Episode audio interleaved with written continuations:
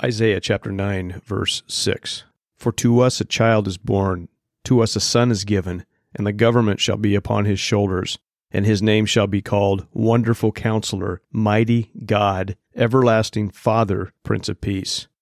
On December 25th, the world celebrates what we call Christmas. The holiday has its roots in paganism, there's no doubt. And you can read up on the things that have evolved from early pagan religions and made their way into what we now call Christmas. In addition, the day, December 25th, is not mentioned anywhere in the scriptures, and there's arguments against this date being the birthday of Jesus that seem reasonable. However, the holiday for a believer is simply another day to worship our King. We're not claiming he's actually born on December 25th, but we're proclaiming that he was actually born, and according to the many prophecies in the Old Testament, beginning in the garden.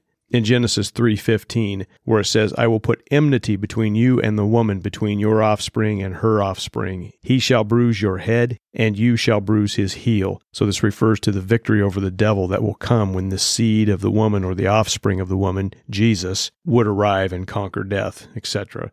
And in addition, we also acknowledge the scriptural account of the birth of Jesus. In one place, Luke chapter 2, verse 3, it says, And all went to be registered, each to his town. And Joseph went up from Galilee, from the town of Nazareth to Judea, to the city of David, which is called Bethlehem, because he was of the house and lineage of David, to be registered with Mary, his betrothed, who was with child. And while they were there, the time came for her to give birth, and she gave birth to her firstborn son, and wrapped him in swaddling cloths, and laid him in a manger, because there was no place for them in the inn.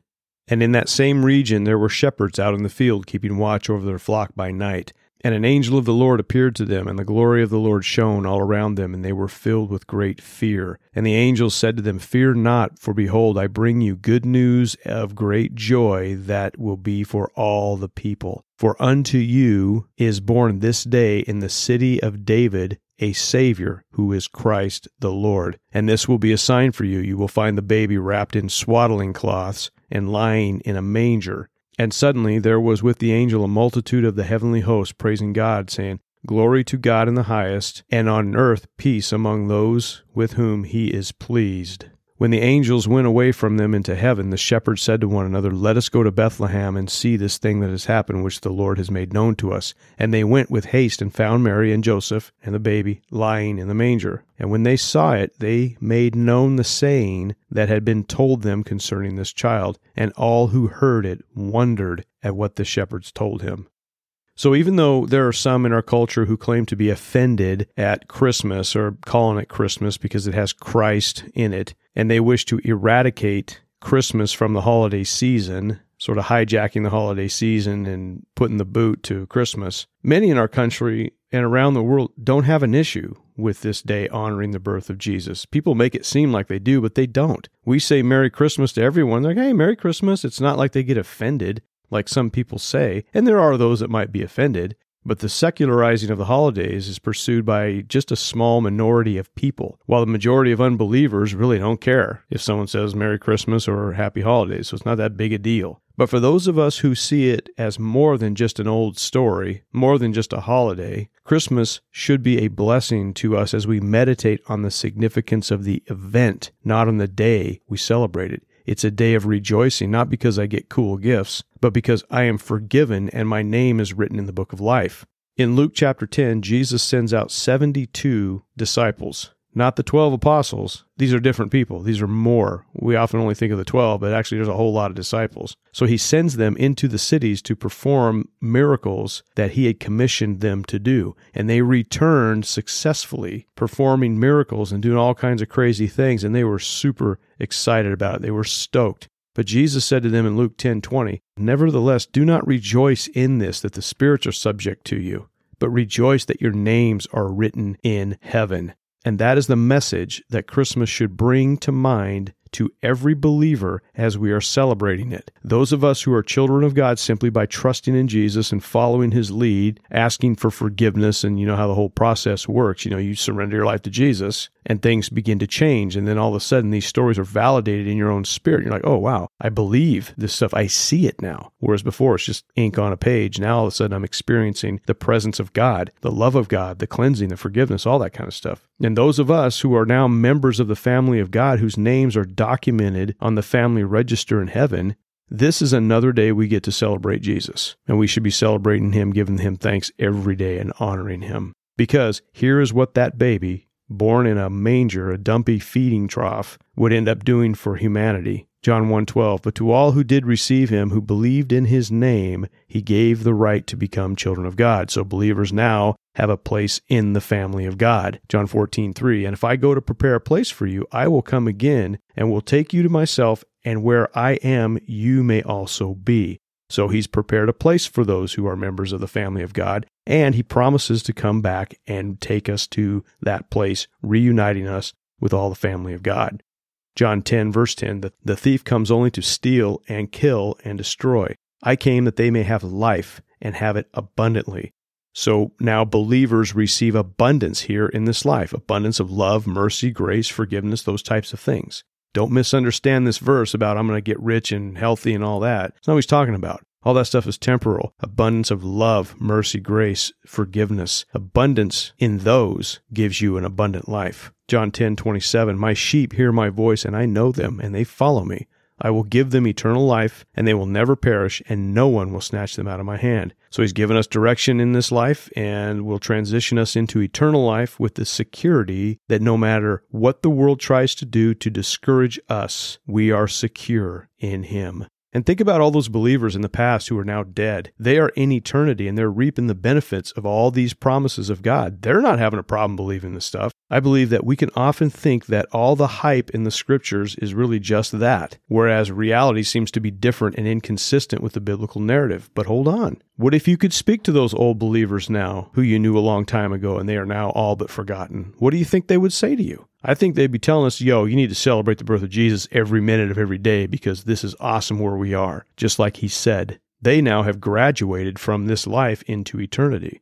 And when we arrive there in eternity, it appears that we're going to be able to see those people and hang out with them. In Hebrews 11, there's a long list of individuals we are familiar with in the stories in the scriptures. And these people demonstrated faith, and some of them are surprising that made the list, like Samson, who was not a good witness for the Lord. He was a jerk, but he had faith, and he made this list in Hebrews 11. Go through and read the chapter and see what all these people did in faith. In Hebrews 11, 6, it says, And without faith it is impossible to please him. For whoever would draw near to God must believe that he exists and that he rewards those who seek him. I totally believe that he exists. And I am totally rewarded in this life after I came to Christ. I don't have any problem with that. My faith isn't a blind faith. It's based on this radical change that's happened in my life and this experience with God that's been amazing and consistent with Scripture. So, Christmas is not as much about celebrating the birth of Jesus as it is about exercising our faith in Him and honoring Him as our King. And the same goes for Easter, which also the modern version of the holiday has its roots in paganism. But we walk by faith and not by sight. And in the same way, we simply look through all the unbiblical stuff associated with the holidays and focus on Jesus. He is our King, our Savior, our Master. And yes, the holidays associated with Him do not, in and of themselves, really do any degree of justice in magnifying His name like it should. But there's still a time when believers can gather with friends and families, celebrate that love that has been given to us by the life, death, and resurrection of our King. So it's a good time to hang out with people and, and rejoice and share Jesus with them. So when someone knocks Christmas as a pagan holiday, just tell them you worship Jesus, not the holiday. If you want a Christmas tree and someone, usually legalistic believers, tell you it's a pagan symbol, which actually I think there's a good argument against that, but they'll claim that Jeremiah 10:3 where it says, "For the customs of the people are vanity. A tree from the forest is cut down and worked with an axe by the hand of a craftsman. They decorate it with silver and gold. They fasten it with a hammer and nails so that it cannot move." Oh my gosh, that's a Christmas tree. No, Go back and study the Old Testament. Look at the general context of all the prophets' messages. Israel had abandoned God and followed after pagan gods, and they worshiped these pagan gods in their homes when they would go cut down a tree, carve it into a figure of this idol, and you can get online and look at the archaeological discoveries of these little figurines or idols. They would cover it with gold or silver, they'd put it in their homes, they would bow down and worship that particular pagan god. So if anyone's worshiping a Christmas tree like that, yeah, you're jacked up. But that verse is not talking about putting a tree in your house and, and putting decorations on it, a little star with an angel on top. Search the internet for paradise tree and read up on the Bible stories acted out in medieval Europe during Christmas time.